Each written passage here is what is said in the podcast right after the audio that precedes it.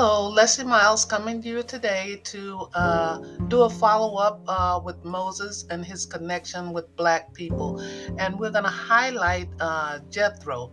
So who was Jethro? Jethro was the father of Moses' wife, the Ethiopian.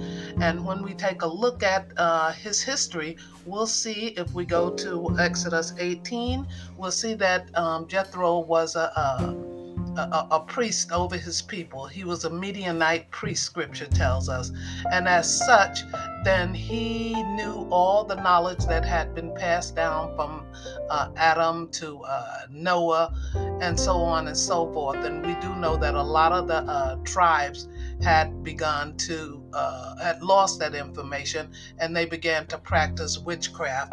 But uh, Jethro happened to be one of the uh, people who descended from them who kept the knowledge of, of, of Noah, that Noah had taught them.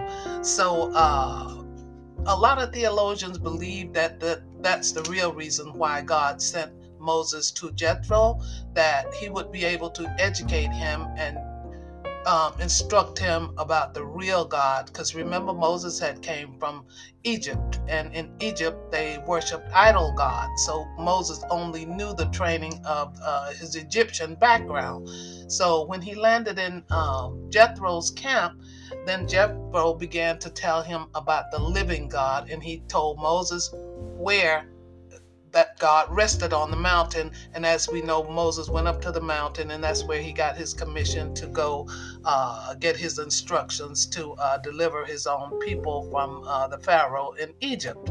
So uh, as a, a result of that, then um, Moses did go deliver his uh, people, but he did not take his wife and two sons with him. By the way, they had produced two children. And so Jethro had two grandchildren by, by Moses. So he kept the, the wife and the two children with him while Moses went to Egypt.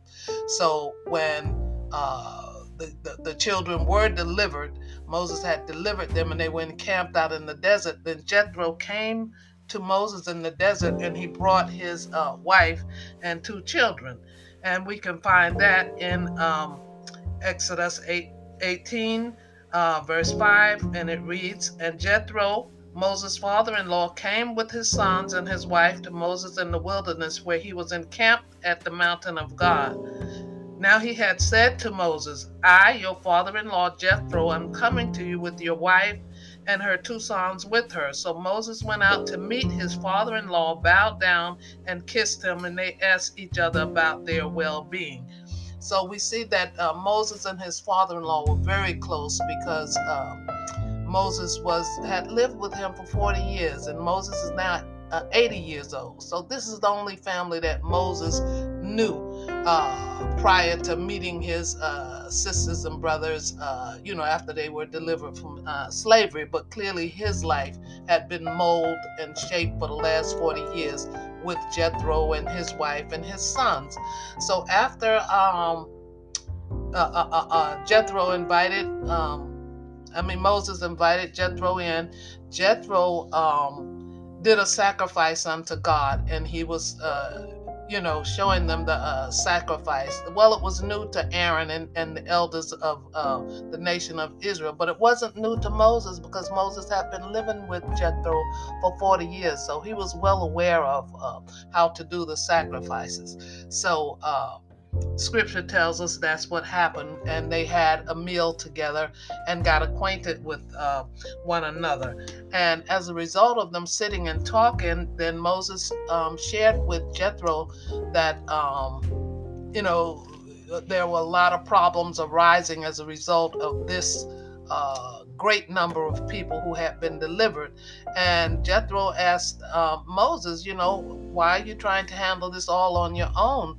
Uh, a man full of wisdom. Then he instructed Moses to set up uh, uh, some type of uh, system where you can assign so many people, the elders, the righteous ones, to preside over, say, a hundred people or a thousand people, so on and so forth. And this way the burden wouldn't be on Moses all by himself. And we can find, find that in um, verse twenty-four.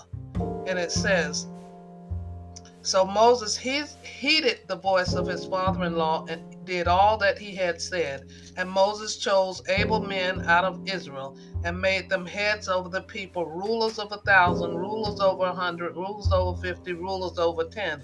So they judged the people at all times. The hard cases they brought to Moses, but they judged every small matter themselves. Then Moses let his father-in-law depart, and he went on his way. So Moses was very obedient to uh, the instructions of his father-in-law. And um, we see just how important a role Moses played in the Bible, but no one has ever told us the role that Black people played. And God used us very mightily, and I am very pleased to bring this information to you today, because it is something that uh, we need to uh, know about ourselves in the Bible, and we can teach the truth of who Black people are in the Bible uh, to our own children. So uh, if you'd like to have all this in detail, then you know you can download my book, Discovering Black People in the Bible, at Amazon. Just put in my name, Lessie Miles, L E S S I E M Y L E S, and there you can make your purchase.